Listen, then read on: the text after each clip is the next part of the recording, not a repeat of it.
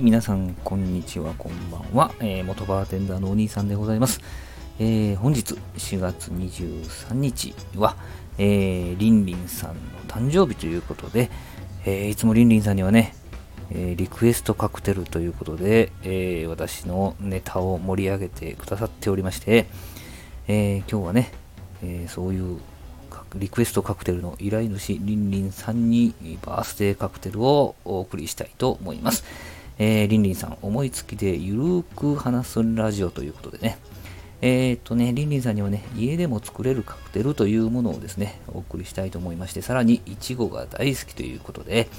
えー、えー、っとあと、あとはお酒にあんま強くなかったと思いますんで、えー、いろいろ考えました。どのようにね、作っていこうかなということで、え、今回よりよりケーキっぽく仕上げるためにですね、パピコのホワイトサワー味をですね、使ってシャーベット状のカクテルを作るという風に決めました。えー、写真にももう出てますね。えー、クープ型グラス、シャンパンのね、えー、クープ型グラスに、えー、パピコのホワイトサワーを絞り出して、しっかりと形をね、えー、整えまして、そこにカットのね、カットしたイチゴを敷き詰めましてですね、そしてカナダドライジンジャーエールをですね、流し込む。これはまあ、誕生日のお祝い、シャンパンみたいにね、見立てた形でですね、えー、ジンジャーエールを周りに流し込むという風な形でございまして、えー、もうね、えー、ある程度、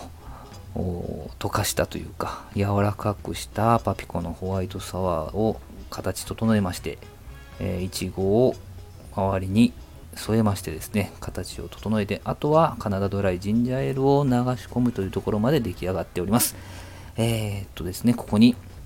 えー、誕生日おめでとうございますということで、えー、シャンパンに見立てたジンジャーエールを流し込んでいきたいと思います。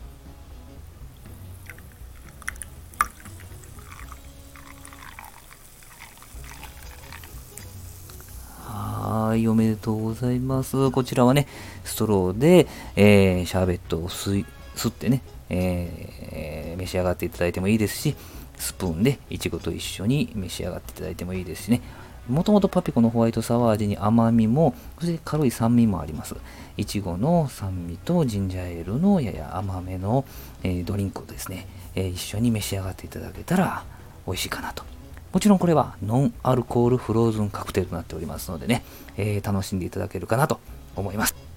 4月23日、リンリンさん誕生日おめでとうございます。えー、素敵な一年になさってください。どうもありがとうございました。